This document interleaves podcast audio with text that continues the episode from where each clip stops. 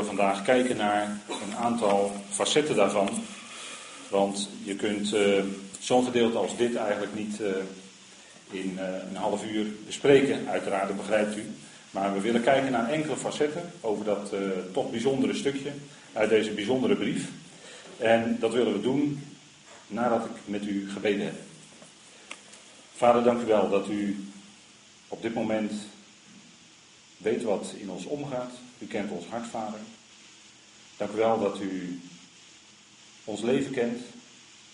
Dat u nabij bent in alle omstandigheden. Vader, dank u wel voor uw trouw. Dank u wel dat we ook op dit moment uw woord mogen overdenken en geeft u daarin wijsheid. De woorden die we mogen spreken, Vader, mag het zijn tot opbouw van de gemeente, tot opbouw van ons geloof. Vader, mag het vooral zijn tot eer van u. Vader, we danken u voor uw goedheid, dat u naar ons toekomt, voor uw liefde, dat u naar ons omziet. Dank u voor uw ontferming en barmhartigheid.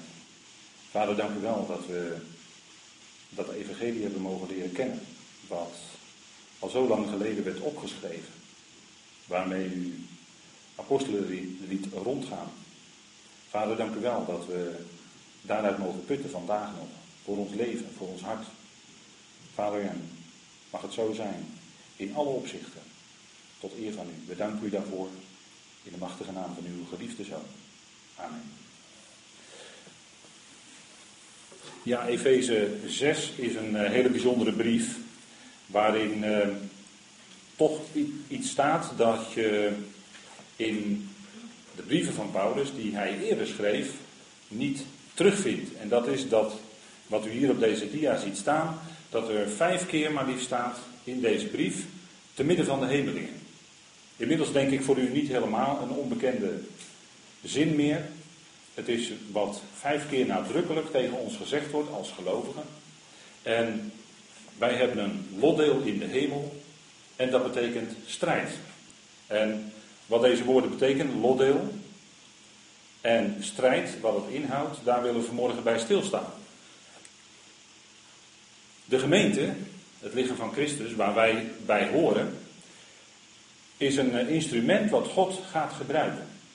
Een heel belangrijk instrument, want in Gods plan, wat je zou kunnen indelen in vijf tijdperken, vijf min of meer langere periodes, in Gods plan vond in dat allereerste tijdperk iets plaats wat, waar de gemeente mee te maken heeft.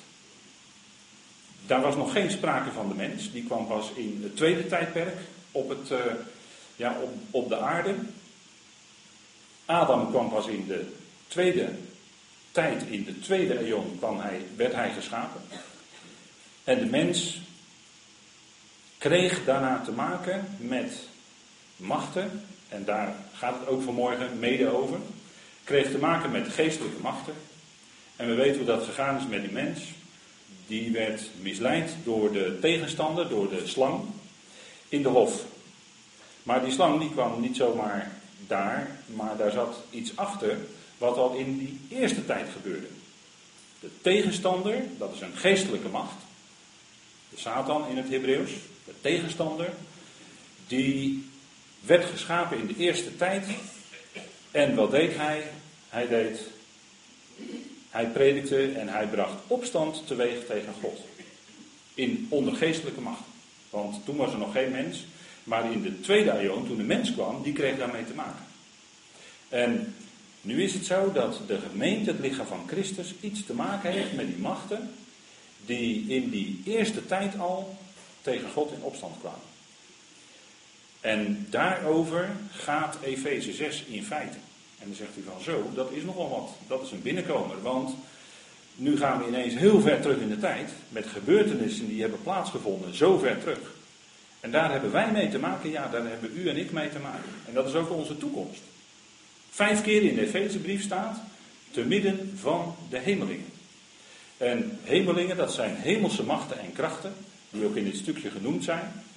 En de tegenstander heeft, heeft bepaalde strategieën heeft bepaalde uh, methodes waarop hij werkt. En waarvoor gebruikt hij die? Die gebruikt hij voor ons als gelovigen. Om ons uh, af te brengen van de weg waarop we zijn, geestelijk gezien. En ons uit ons evenwicht te brengen als gelovigen. En ons lief, het liefst op een verkeerd spoor te zetten. Met andere woorden, die tegenstander die is erop uit om ons als gelovigen op het verkeerde been te krijgen, het liefst te doen vallen, zodat we niet meer ons oog hebben gericht naar boven waar onze toekomst is. En we lopen met onze ogen naar boven, geestelijk gezien dan, op deze aarde. En op deze aarde hebben we te maken met allerlei mensen van vlees en bloed. En Paulus die zegt van die bijzondere, ja, die bijzondere, dat bijzondere wat de Heer met de gemeente doet, zegt hij iets al eerder in deze brief. Dat is namelijk dat nu, en dat is van nu af aan, vanaf het moment dat hij schreef, aan die hemelse machten en krachten, waar de tegenwerker in feite, uh, zou je kunnen zeggen, de leiding van heeft. Hè? Hij is de overste van de macht van de lucht. Hè? De overste van de luchtmacht zou je kunnen zeggen. Een onzichtbare macht, onzichtbare machten. Daar is hij de overste van. En hij zet zijn strategie uit. En daarover informeert Gods woord ons op een bijzondere manier. Die gemeente die is al uitgekozen voor de nederwerping van de wereld. En dan zitten we dus helemaal aan het begin van Gods plan, hè, wat we net zagen, die, die eerste tijd. Toen waren wij al uitgekozen in Christus, in die Heer die ons zo lief heeft, mens is geworden, stierf aan een kruis, is opgewekt uit de dood en is ook gezet aan Gods rechterhand. Nou, door de, door de uitgeroepen gemeente, daar horen u en ik bij, predikt God wijsheid, veelvuldige wijsheid aan die geestelijke machten. Wanneer gebeurt dat? Dat gebeurde vanaf het moment dat Paulus dat schreef. En dat gebeurt dus vandaag de dag nog steeds. En die machten die zitten daar niet echt op te wachten. De tegenstander zit nou niet bepaald op de gemeente te wachten, want als wij als gemeente straks weggenomen worden hier van de aarde, omhoog, dan korte tijd later moet hij naar beneden en wordt hij op de aarde geworpen. Dat staat in openbaring 12. Maar daar zit nog een tijdje tussen. Wat is nou dat lotdeel? Zeg je, ja, lotdeel, ik nog nooit van gehoord. Nou, Israël, het volk Israël, toen zij uit Egypte trokken, de Exodus onder Mozes uit Egypte. Toen ze uit Egypte trokken, kwamen zij zoveel jaar later in het, bij het beloofde land. En toen trokken zij het land binnen en toen zei God tegen Jozua, overal waar jullie je voeten zullen zetten, is, is het land van jullie. En het land werd door loting, er werden loten geworpen. Door loting werd het land toebedeeld aan de twaalf stammen van Israël. En u ziet daarvan een kaartje. En nu is het ook zo dat wij als lichaam van Christus door loting in Christus ook een lotdeel toebedeeld hebben gekregen. Maar niet op aarde. Want wij horen niet bij Israël.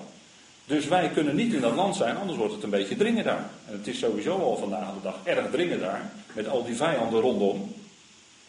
maar dan ziet u dat zowel dat lotdeel van Israël, dat land zoals dat nu ontzettend bestreden wordt en door vijanden omringd is, zo wordt dat lotdeel boven, waar wij geplaatst zijn, ook bestreden. Door allerlei vijanden. Niet zichtbare vijanden, weliswaar. Geen mensen. In het Midden-Oosten zie je miljoenen, miljoenen die zich tegen Israël keren. En het liefst het volk, het land van, van uh, willen wegvagen. Daar hoef ik je niks over te zeggen, denk ik. Maar die geestelijke machten, die willen niets liever dan dat wij van dat lotdeel boven verdrongen worden, geestelijk gezien.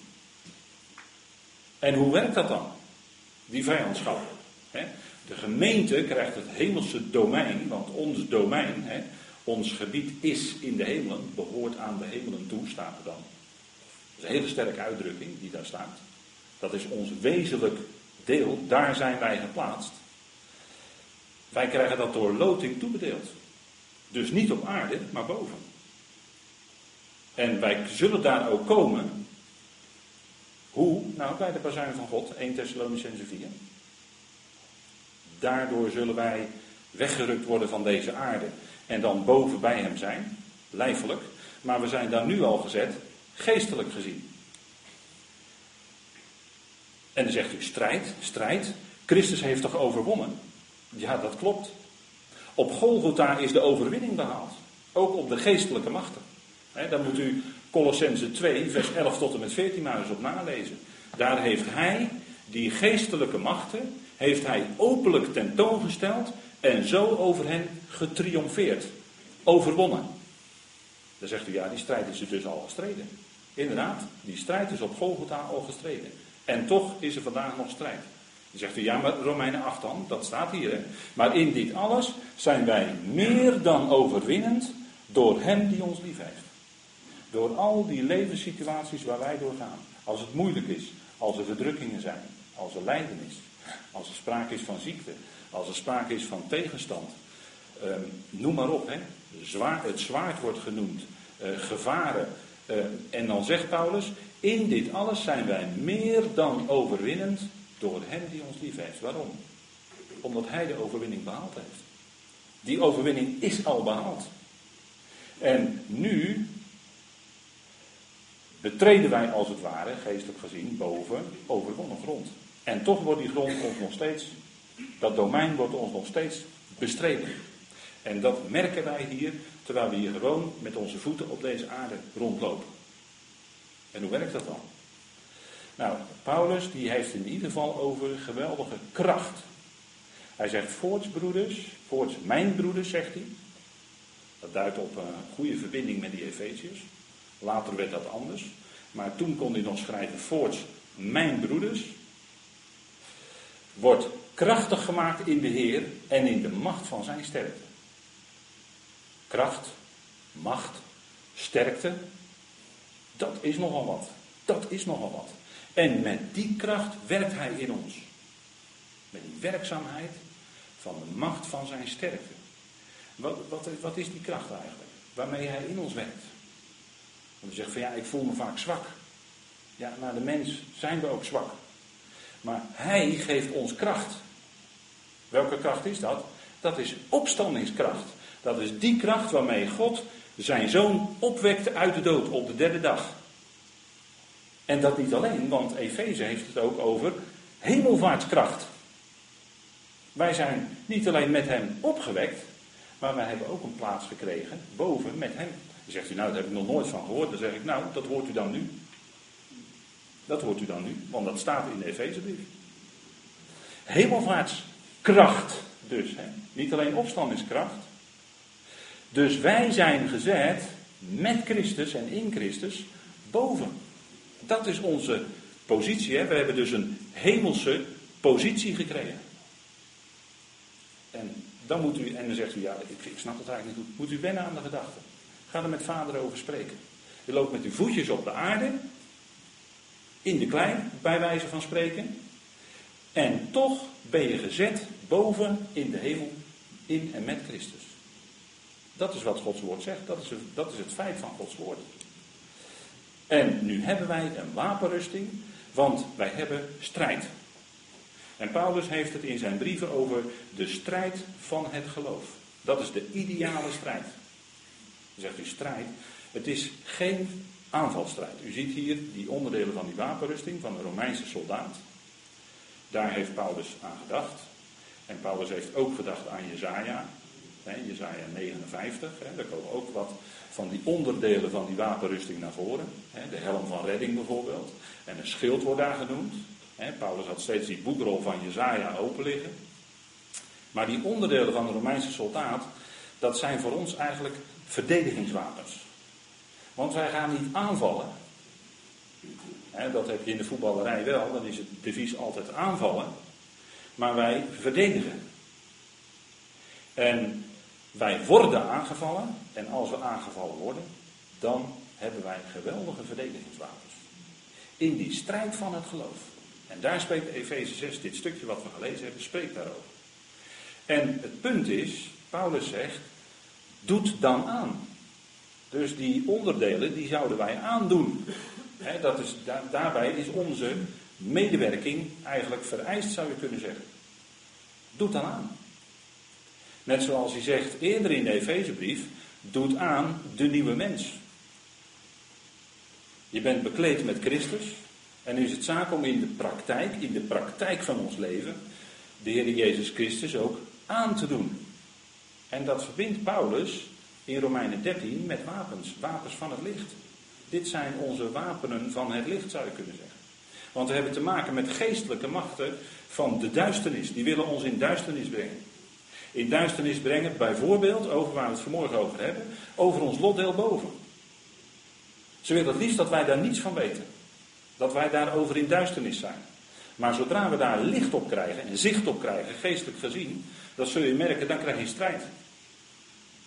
En als je als gelovige die dingen aandoet waarvan Gods woord zegt dat je die aan zou doen, dan heb je strijd. En als het gaat om Gods woord, rondom Gods woord is altijd strijd. En dat heeft hiermee te maken. De tegenwerker is, die doet zich voor in deze tijd. Hè, we hebben het vanmorgen gelezen, strategieën van de tegenwerker. Hè. Hij doet zich voor als een boodschapper van het licht. En dan lijkt het heel mooi. En dan lijkt het heel goed en zelfs wel bijbels. Want denkt u dat de tegenstander de schrift niet kent? Nou, die kent hij wel hoor. Of heeft u nooit die verzoeking in de woestijn gelezen? Want hij is de verzoeker. Over de strategie van de tegenwerker gesproken. Hij is de verzoeker. En hij verzocht de Heer in de woestijn. En hij citeerde in die verzoeking Psalm 91. Hij zei tegen de Heer: Job, gooi je van het dak van de tempel af. Want uh, dan zullen er heel veel boodschappers komen, die zullen jou dragen. En dan antwoordde de Heer met de schrift. Er staat geschreven. En dat, dat is voor ons een geweldig belangrijk iets. Zo kunnen wij ook leren te pareren die aanvallen van de verzoeker. Want de Heer zei, er staat geschreven, en toen citeerde hij het boek Deuteronomium, oftewel de tweede Torah. Die citeerde hij daar en toen zei hij, je zult de Heer je God niet verzoeken. En daarmee pareerde hij die geweldige verzoeking van de tegenwerker. En wat is nou het punt? Kijk, die Psalm 91, die is niet bedoeld voor deze tijd, maar die is bedoeld voor straks. Als wij weg zijn. Voor die, in die tijd is die psalm bedoeld. En wat deed die tegenstander dus? Die nam dus een waarheid uit een psalm en die paste hem toe op die tijd waarop de Heer op aarde rondliep. En dat is nou typisch een strategie van de tegenwerker. Neem een bepaalde waarheid uit Gods woord en pas hem in de verkeerde tijd toe. Je kunt niet een waarheid vanuit het verleden, die in het verleden gold, kun je niet vandaag toepassen. Je kunt ook niet een waarheid die in de toekomst geldt op aarde, kun je ook niet nu op de gemeente toepassen. En dat is waar de tegenstander een meester in is. Om ons op die manier te manipuleren. En daarvoor hebben wij die wapenrusting nodig. Aandoen onze medewerking in de praktijk. De hele wapenrusting van God. Hè? Waarom? Nou, Paulus zegt om te kunnen standhouden. Standhouden. Als het gaat om de geestelijke strijd, is het blijven staan. En wie deed dat? In het verleden deed Jozua dat. Ik had het net over het ingaan in het beloofde land. Moet u Jozua 10 maar eens even op naslaan. En daar kunt u, kent u die geschiedenis waarschijnlijk wel, dat hij optrok en er kwam strijd met, nou het had te maken met de Moabieten en de Ammonieten, maar dat voert nu even te ver. Maar hij had strijd met de Amorieten. En wie zijn de Amorieten? Dat, zijn, dat is typologisch, staan die voor de geestelijke machten. En wat deed Jozua? Die deed daar met het volk stand houden, staan. En dat is wat we zouden doen. Strijd. Toen Israël binnenging in het land was er onmiddellijk strijd. En zo is het ook voor ons wanneer wij ons bewust worden van onze geestelijke plaats in Christus Jezus. Wanneer we ons dat bewust worden, wat God geeft. Maar wanneer we ons dat bewust worden, is er sprake van strijd. En wat, doet, wat doen die geestelijke machten? Die willen ons ervan afduwen. Die willen ons ten val brengen. En voor ons is het zaak om dan stand te houden. Want dat is het woord wat hier uit deze tekst naar voren springt. Hè? Vers 11 en 12, stand houden. Vers 13, weerstaan. Staan. Vers 14, staat. Dus je niet van je lotdeel laten afbrengen. Blijf staan. Dat was het devies ook van Jozua. En in feite zijn wij betrokken bij de grote Jozua, onze Heer. En waar wij onze voet zetten boven, dat is overwonnen grond. En dan mogen we op staan en stand houden. Want dat is zaak hè, voor ons. Kijk, Jozua, die, uh, die strijd die duurde lang. Die duurde wel één hele lange dag. Je zou kunnen zeggen de langste dag uit de geschiedenis. Want hij zei, de zon sta stil en maan sta stil hè, in Gibeon en Ayalon. En ze bleven stilstaan die dag. En ze bleven net zo lang stilstaan totdat die strijd voorbij was. En de Heer streed voor hen. Het regende grote stenen staat er dan. Hè. En zo versloeg de Heer de Amorieten. Maar, en natuurlijk, dan komt de tegenwerker weer. Die zegt van, joh, die, die zon en die maan bleven stilstaan. Joh, dat kan helemaal niet. En dan gaat men redeneren, gaat men redeneren, gaat men redeneren. Totdat men zegt dat dit niet echt gebeurd is. Zo van, het is wel waar, maar het is niet echt gebeurd. Zo, hè, op die manier.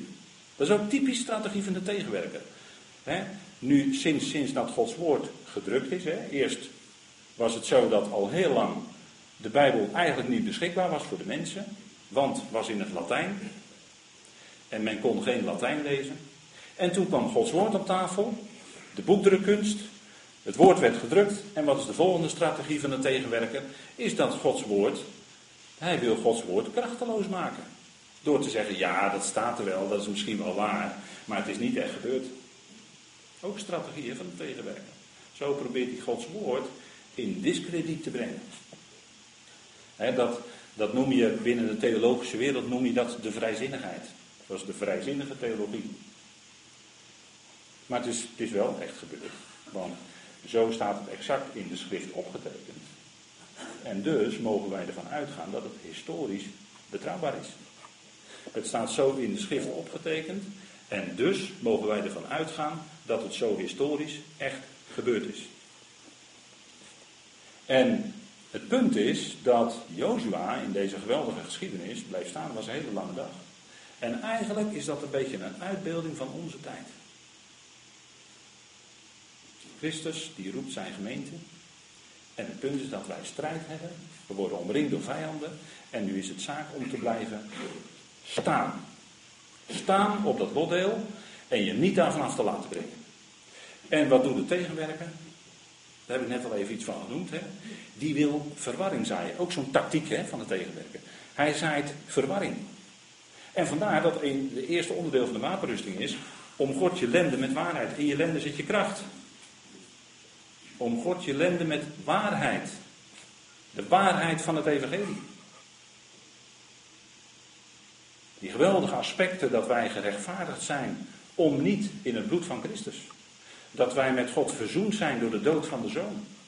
En dat wij een hemelse plaats hebben boven. Dat is de waarheid voor vandaag. Om God je lenden met waarheid. En natuurlijk alles wat Gods woord zegt, maar specifiek is dit het evangelie voor vandaag. Het goede nieuws. Dat Christus Jezus in de wereld gekomen is om zondaren te redden. En dat doet hij ook. Hij redt ze allemaal. Dat is goed nieuws, dat is de waarheid. En wij zouden ons omgorden met die waarheid. Het betekent dus het leren kennen van de waarheid en erbij blijven. Erop blijven staan. Hè? Onze hemelse positie. Hij zet ons gezamenlijk te midden van de hemelen in Christus Jezus. En dan komt de tegenwerker weer en die zegt: Joh, dat staat daar wel, maar. Dat staat daar wel, maar. En aan het eind van het liedje is dan, komt er een hele redenering. En het eind van is dat wij gewoon op aarde zijn en blijven. Dat, dat is typisch van de tegenwerker. Het staat er wel, maar het is heel anders bedoeld. Alsof God niet in staat zou zijn om in menselijke woorden te zeggen wat hij bedoelt.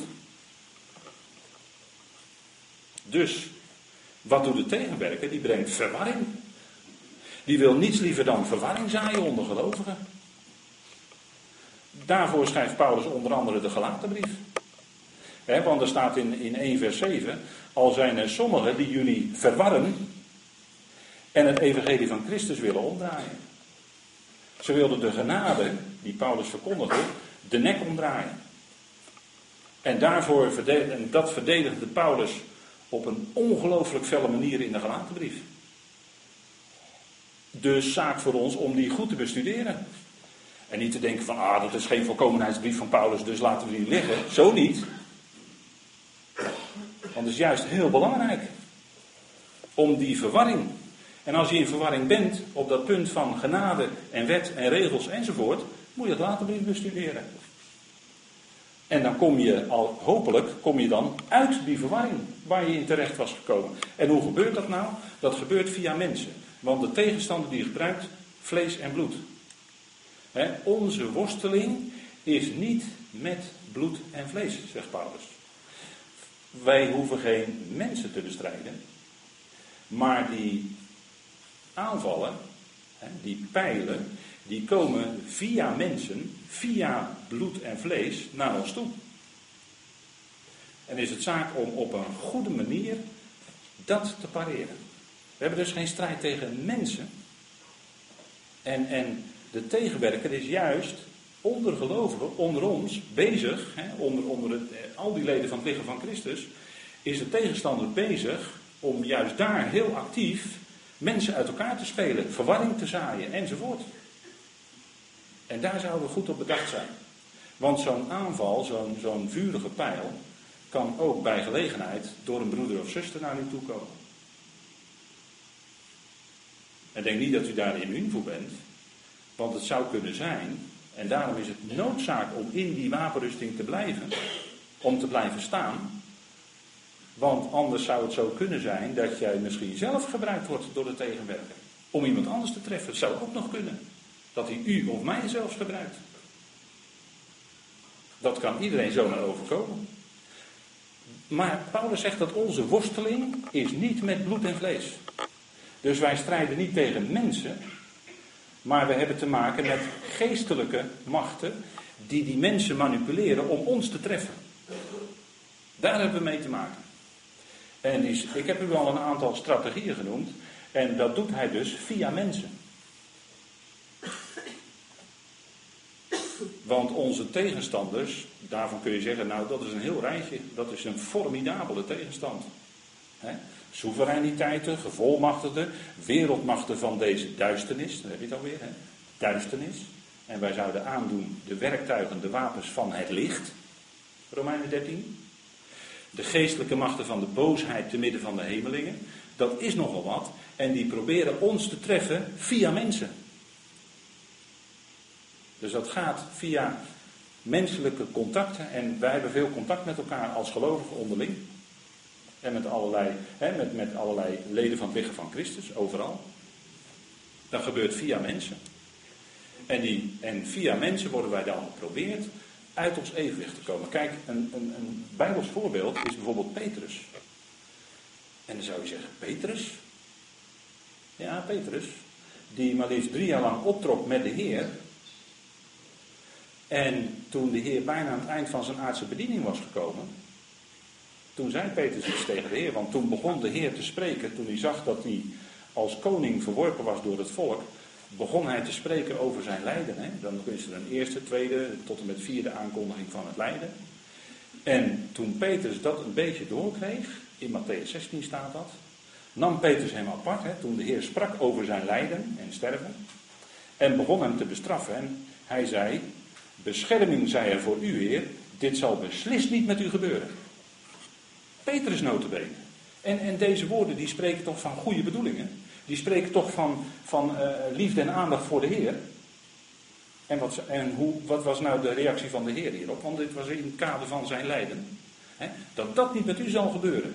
Dat dat lijden, dat u daarvoor bespaard blijft. En dan zou je zeggen, ja, maar dat wil je toch als mensen? Je wilt toch anderen besparen voor lijden? Petrus was er ook zo in. En de Heer die reageert dan. En hij draait zich om. En hij zegt tegen Petrus, ga weg achter mij, Satan. En dan gebruikt u notabene nog het Hebreeuwse woord ook. Om goed duidelijk te zijn. Tegenstander. Want je bent een struikelblok voor mij. Of een valstrik. Je bent niet gezind op de dingen van God, maar de dingen van mensen. En dat is een strategie van een tegenwerker. Dat we meer bedacht zijn op wat voor de mensen is, dan dat we bedacht zijn op God. En dan zouden we altijd in gedachten voor onszelf hebben, wat is, de, wat is het hoogste? Dat is wat God wil. Dat is wat God wil. En als God nou bedoelde en wilde dat zijn zoon door dat diepe lijden en sterven heen moest gaan, als God het nou bedoelde, Dan zouden wij wel kunnen zeggen, van ja, daar zouden wij de Heer ook liefst voor willen besparen. Ja, maar Gods weg was toch dat de zoon die loopbaan zou lopen, en dat ging tot en met de dood. Ja, zelfs de dood van het kruis. Nota bene. Een ongelooflijk martelwerktuig in die tijd. En op, op een gegeven moment werden zelfs duizenden tegelijkertijd gekruisigd door de Romeinen. Dat was een hele gebruikelijke executiemethode. En een hele erge lichamelijke, pijnlijke methode ook nog. En wat zegt de Heer dan? Als Petrus hem zegt van, dat zal met u niet gebeuren. En zegt de Heer tegen hem, je bent niet gezind op de dingen van God, maar op die van de mensen. Dus die Petrus die was hier heel menselijk ten opzichte van de Heer. Maar hij was niet bedacht op de dingen van God. En de dingen van God voor ons als gelovigen gaat het uiteindelijk toch daarom. En dat is toch hoger dan alleen bedacht zijn op de dingen van mensen. met, met alle goede bedoelingen, humanisten, die zijn ook bedacht op de dingen van mensen. Maar die kennen God niet. En die zijn bezig het goede te willen voor de mensen. Dat is op zich allemaal goed, helemaal niets mis mee. Alleen als het gaat om wat je in de schrift tegenkomt, wat je uit Gods woorden leert, is dat dat wat van God komt hoger is dan alleen bedacht zijn op wat van de mens is. En, en waarom heeft Paulus dan zo moeten lijden met dat evangelie? Waarom hebben andere apostelen moeten lijden? Dat was te willen van de naam. Het ging niet makkelijk. En dan zegt hij, ja, mijn leven gaat ook niet makkelijk. Nou, dat zou wel eens met deze dingen te maken kunnen hebben. Dat hij zegt van, nou, het lijkt wel of sinds, sinds, ik, uh, sinds ik deze woorden ken, sinds ik het evangelie ken, lijkt het wel of er van alles tegen zit in mijn leven. Dat ik de ene tegenslag na de andere heb. Dat, kan, dat heeft hiermee te maken. Dat heeft hiermee te maken. Nou, ik, ken, ik, eh, ik, heb van iemand gehoord dat er ooit iemand was die, uh, die deze dingen leerde kennen. En zich bewust werd van hemels domein, lotdeel, roeping enzovoort. En vervolgens tot dan toe kerngezond was geweest. En daarna het ene na het andere. Lichamelijke problemen. En dat kan, zijn, dat kan hiermee te maken hebben. Een stuk lijden. Zelfs lichamelijk lijden. Kent u de geschiedenis van Job? Daar krijgt de tegenstander zelfs de mogelijkheid, onder toelating van God, om zelfs de gezondheid van Job aan te tasten. Niet om te doden, dat mocht hij niet doen. Maar hij kon zelfs de gezondheid van Job aantasten. En dat is niet om bang te zijn. Dit zeg ik u niet om bang te zijn voor de tegenstander. We hoeven helemaal niet bang voor te zijn, want we betreden overwonnen grond. En we hebben die geweldige wapenrusting. Juist om ook beschermd te worden in ons denken. Want we hebben een, een helm van redding, hè, zit daar ook bij. Een helm van redding, dat zit om je hoofd heen. Daarin wordt je gedachten beschermd. En het punt is voor ons dat we blijven staan op die grond die God ons gegeven heeft. Dat domein daar. En dat betekent, en dat is ook zo'n tactiek van de tegenwerker, om ons als mensen, en dat noemen we dan naar beneden trekken, hè, want onze plaats is tenslotte toch hoog, naar beneden trekken, naar zielsgenot. En zegt ze, ja, daar is toch niks mis mee. Maar het kan best zijn dat de tegenstander u in iets manoeuvreert waarop u dan op een gegeven moment aangebonden blijkt te zijn. En, en dat kan op het eerste oog iets heel onschuldigs zijn. Misschien lid, lid van een of andere sportclub of zo, ik noem maar wat geks. En, en dat daaruit ineens toch allemaal verplichtingen voortkomen. En dan merk je dat in je leven misschien toch een beetje gaat wringen. Met, met je geloof, met dingen die je doet. Kan, kan gebeuren, is maar een voorbeeld. Of hij wil onze aandacht graag richten op grote aardse gebeurtenissen, dat al onze aandacht daarop gericht is. En denk wel eens, de, de, de media is allemaal zo makkelijk beschikbaar, smartphone, en nou, ik hoef alles niet te doen. En er komt allemaal informatie op ons af en daar stoppen we ons mee vol. En als er Gods woord komt, ja, dat kan er eigenlijk niet meer bij, want we zitten al vol met al die informatie over zogenaamde belangrijke gebeurtenissen, wat morgen alweer verleden tijd is. En achteraf denk je, was het nou zo belangrijk? Was het nou zo belangrijk om dat allemaal te weten? Toch is dit de belangrijkste informatie hè, die we, waar we nu even mee bezig zijn vanmorgen. Nog een strategie van de tegenwerker. Aanklager van de broeders, zo wordt hij genoemd. Hè? De aanklager van de broeders. Ook een bekende tactiek, hè? om andere gelovigen neer te halen door allerlei geruchten die eronder doen. He, daar is ook een woord voor, een bekend woord, het begint met een R. Vandaag, deze maand zit de R weer in de maand. Maar aanklagen van de broeders. Aanklachten. Gegrond of niet. Daar kun je anderen, en juist onder geloven lijkt dat ook wel heel sterk te werken. Allerlei geruchten die eronder doen. Terwijl je misschien niet eens weet hoe het zit. Of helemaal niet weten hoe het zit. Maar misschien uit een beetje sensatiebelustheid alles maar doorkleppen. Terwijl je niet weet wat er aan de hand is. Aanklagen van de broeders. En er kan zomaar een aanklacht rondgaan. En dat heeft zo zijn uitwerking, dat heeft zo zijn invloed. Ook zo'n bekende strategie hè, van de tegenwerker. En wat ik al noemde, de waarheid verplaatsen. Paulus, 2 Timotheus, die brief zou je eens moeten naslaan op het woord waarheid hè, in de Timotheusbrief. Daar zie je dat mensen in de laatste tijd zullen afwijken van de waarheid. Er waren er die zeiden dat de opstanding al heeft plaatsgevonden. En dat werkte als koud vuur. En dan staat er dat zij daarmee het geloof van sommigen omwerpen. Wie deden dat? Hymenaeus en Philetus. We weten de namen nog, want Paulus heeft ze opgeschreven. Zij zeiden dat de opstanding al had plaatsgevonden. Ze namen dus een waarheid, die, een geweldige waarheid voor de toekomst. Want ons wacht opstanding in de toekomst. Tenzij we bij ons leven de bazuin horen. Maar anders wacht ons opstanding in de toekomst. En wat werd er gezegd? Dat die opstanding al had plaatsgevonden. Dus dat er in de toekomst helemaal geen opstanding meer komt.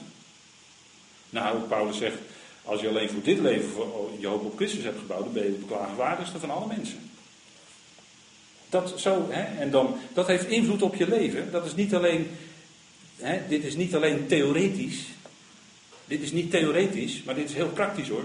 Als jij gelooft dat de opstanding al geweest is, dat er in de toekomst geen opstanding meer komt, dan gaat jouw leven er anders uitzien. Dan ga je zo leven van, nou laten we maar eten en drinken, want morgen sterven wij. Dan ga je meedoen met de rest. Alles eruit halen wat erin zit. Lang leven de lol, totdat we doodgaan. zo, zo leven veel mensen tegenwoordig. Dat komt omdat ze geen verwachting hebben. Ze hebben geen toekomst. En onze toekomst is juist dat er een geweldig moment komt van opstanding waarin we verenigd zullen worden met al diegenen die ons ontvallen zijn. En dat heeft een geweldige uitwerking op je leven. Als je geen verwachting hebt, heb je ook geen leven. we, zeggen dan, we zeggen dan makkelijk hoop doet leven. Nou, de verwachting van de schrift, die doet leven inderdaad. En zij wierpen daarmee het geloof van sommigen omver. En soms denk je dat sommigen, dat lijkt wel wat veel geworden. Soms, denkt je wel eens hè. Dus een waarheid nemen en die op een verkeerde tijd toepassen. Dus er komt er heel goed op aan, als je de Bijbel leest, waar gaat het over? waar hebben we het nu over? En onze voeten, want ik had het net over die helm, maar onze voeten, daar hebben we ook wat voor. Dat is de bereidheid hebben van het evangelie van de vrede. En een strategie van de tegenstander is om jou uit je tent te lokken. En wat bedoel ik dan? Om betrokken te worden bij een conflict. Dat je partij gaat kiezen. Dat is ook zo'n strategie. Want dan ga jij aan de ene kant staan en dan sta je dus tegenover die andere kant, die andere groep. Had je in Korinthe ook, hè, op die groepen. Maar het punt is, wij, hebben de, wij, wij zouden onze voeten onderbinden met het evangelie van de vrede. God heeft vrede gemaakt. Het is vrede. God predikt vrede naar deze wereld. En wij zouden ook, niet alleen met onze woorden, maar ook met onze houding, vrede prediken. Dus dan willen we niet mee betrokken worden in een conflict. En partij kiezen voor die en die, omdat uh, Jantje of Pietje jou goed aanstaat en Marietje niet. Of andersom. Niet meegetrokken worden in een conflict. Want kijk maar eens naar hoeveel soorten, moet ik zeggen, baptist of gereformeerd of wat voor soorten er allemaal zijn in Nederland. Kijk maar eens hoeveel soorten er zijn. Dat is allemaal uitingen van conflict. En zelfs in de Tweede Wereldoorlog, 1944, kerksplitsing. Zitten we midden in een grote oorlog en we ruzien elkaar nog de tent uit ook. En dan heeft de tegenwerker, die strategie heeft succes gehad hoor. Want een heleboel mensen die willen dan helemaal niks meer met christelijk geloof te maken hebben. Want dat is natuurlijk wat hij ook wil. Hè? Dat mensen die misschien erover nadenken, maar ja, ze zien al dat geruzie en geknok. Hè? Ze vechten elkaar de tent uit. soms uh, staat het ook in de krant. Hè? En met, met hooivorken gingen ze vroeger elkaar te lijf. Nou, dat, dat is geen reclame voor dit evangelie van de vrede natuurlijk. Dat begrijpt u. Maar vrede bewaren. Wat is nou jouw houding waar je bent? Ongelovige, op je werk, in je gezin, op straat in het verkeer. Wat is nou jouw houding? Je kent het evangelie van de vrede. Vrede. Terughouden. Waar je misschien anders als mens, en misschien heb je van binnen dat het wel eens kookt bij je. Hè? Dat, je dat je van binnen. Maar dan is het, wat zegt de evangelie dan? Vrede. Het is vrede. Oké, okay, dan ga ik eerst op mijn knieën. Voordat ik wat ga zeggen tegen die of die. Misschien zeg je dan helemaal niks meer. En ga je juist bidden voor diegene waar jij het zo moeilijk mee hebt. Evangelie van de vrede, dat uitleggen. Hè? Verzoenend bezig zijn. En hoe verzoenend, denk ik dan, ben ik dan bezig?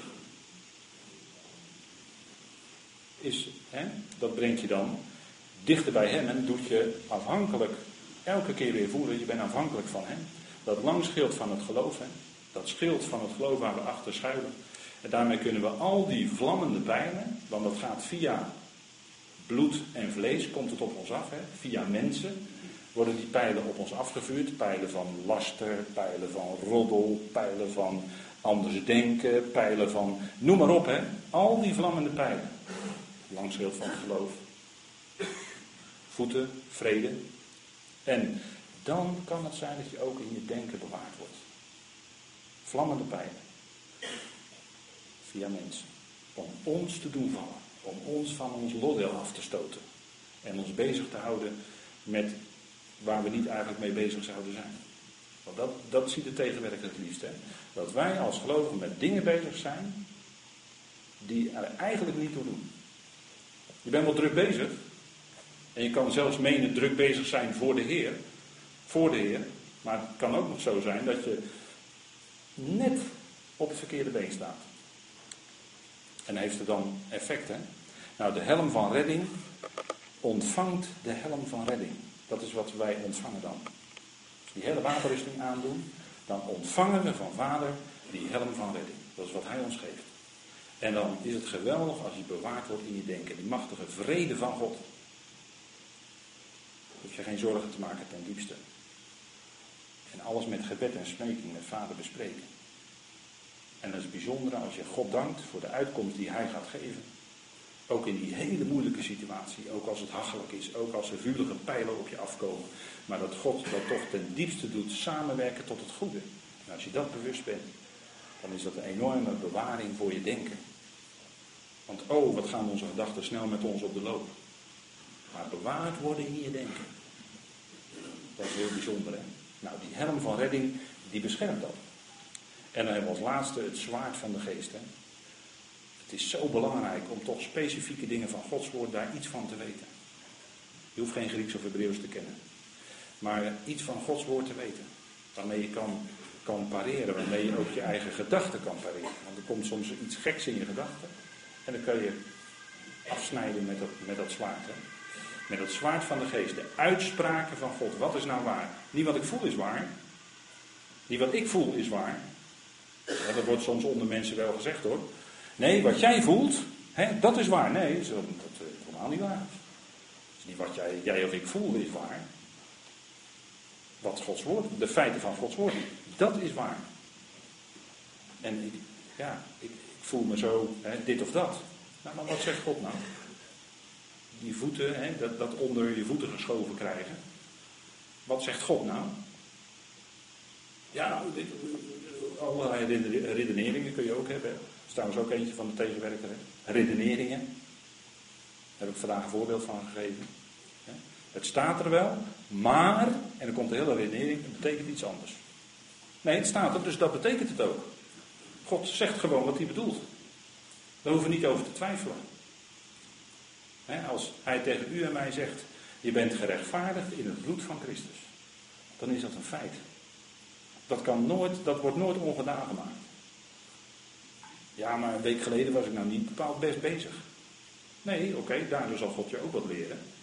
Dat je achteraf uh, je schuldig voelt daarover. Maar je bent gerechtvaardigd in het bloed van Christus. En het punt is dat we aan willen doen die nieuwe mens. Nou, dat is wat ook hoort bij die wapenrustingen. Aandoen. Amen. Zullen wij de Heer danken? Vader, we danken u dat we een kort moment stil konden staan bij dat zo belangrijke, Vader, van die wapenrusting. Vader, het is geestelijk, maar het werkt in de praktijk uit onder mensen. Dank u wel dat u ons die wapenrusting geeft en dat we die mogen aantrekken. Dank u wel, Vader, dat we daarin een geweldige bescherming hebben tegen de strategieën van de tegenwerker, tegen de vurige pijlen. Dank u wel, Vader, dat we lezen hier in dit stukje dat we mogen staan en stand houden. Dank u wel dat u ons daarvoor de kracht geeft, die macht van uw sterkte. Vader, dank u wel dat die geweldige kracht van u ons ter beschikking is. dank u wel dat we in alle omstandigheden mogen beseffen. Vader, het gaat nooit buiten u om. U bent nabij, u bent betrokken bij ons leven. En Vader, u geeft ons die geweldige wapenrusting. Vader, doe ons staan. Doe ons stand houden, dat wat u ons gegeven heeft. Dank u wel, Vader, dat die waarheid van het Evangelie mag klinken in ons leven. Dat het ons opbouwt en bemoedigt. Dat het uitzicht geeft op een geweldige toekomst. Dank u wel, Vader, dat u ons zo stap voor stap door dit leven heen leidt. Dat u met ons meegaat. Dat we met elkaar meegaan. Dank u wel, Vader, voor uw trouw, uw liefde, uw goedheid. Vader, wees met hen die verdriet hebben. Wij zijn in het bijzonder nabij. Vader, u kent ook het lijden wat heel wat van ons meemaken. Vader, dank u wel dat u ook daarin nabij bent en zorgt en omziet. Dank u wel voor uw liefde, Vader, dat u zo ook vanmorgen in uw liefde naar ons toe kwam en ons in liefde dingen aanreikt. Vader, dank u wel dat u ons ook leert en onderricht geeft om ook die geweldige waarheid die we mogen kennen in liefde aan de ander bekend te maken. Vader, dank u wel voor uw trouw en goedheid. In die machtige naam van uw geliefde zoon. Amen. Goed, ik stel voor dat wij als afsluiting van deze dienst met elkaar zingen het lied Majesteit. Zullen we dat staande doen?